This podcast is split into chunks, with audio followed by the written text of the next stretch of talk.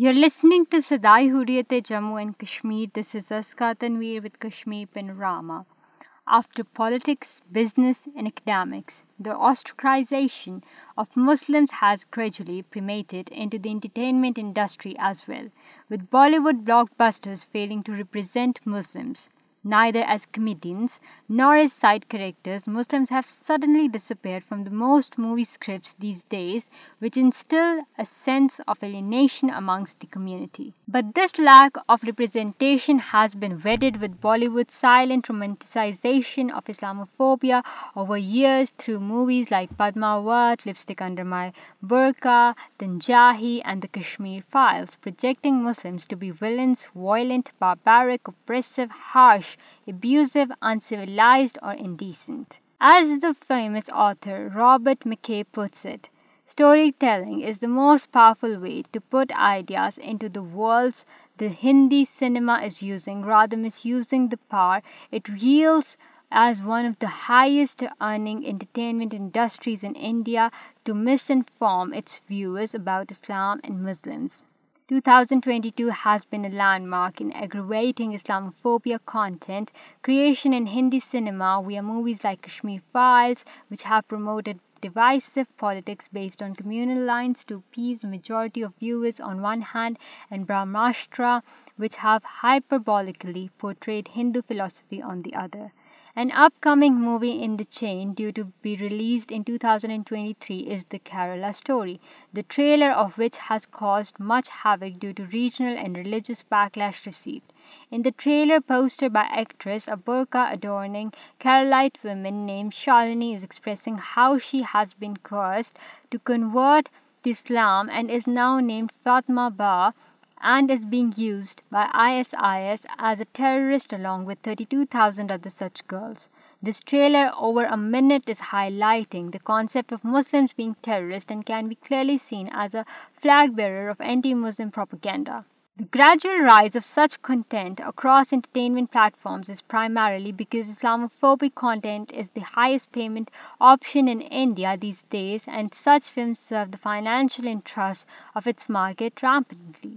The entertainment industry runs on the choices of people and creates content which the public loves to watch, and in the current scenario, hate is the only currency running, and animosity is what is being sold, bought and fed at a large scale by politicians, businessmen, media house and hence the general public. The entertainment industry has not considered how such egregious content might act as a fuel to the already lightened fire of antipathy against Muslims, causing unrest and violence. It is condemnable to know that neither the censor board nor any other authority is willing to take any step to stop the propagation of content which is spreading hatred and perhaps misleading to making the intentions of such bodies suspicious.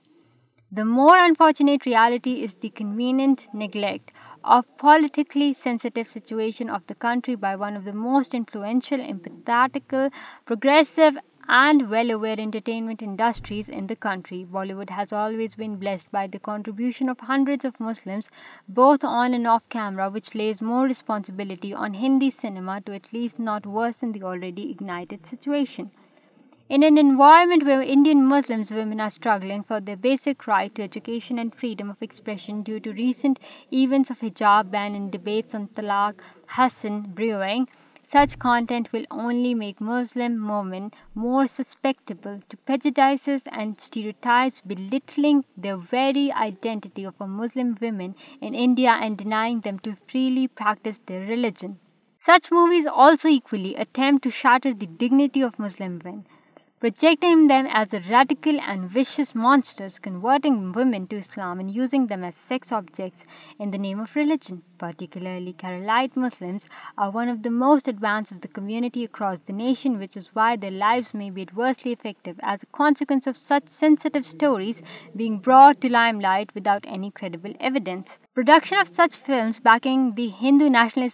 media and mainstream which has become the new normal in independent India. The film is a reflection of the fact that even after 75 years of independence as a nation, we are still herded with ubiquitous and apparent obstacles of communal animosity which drive a majority of our population towards disharmony and physical violence. Although it is hard to say now, the movie that has been released and is spreading hate content will be welcomed heartedly, but by the BJP and other Hindu nations this must be stopped for once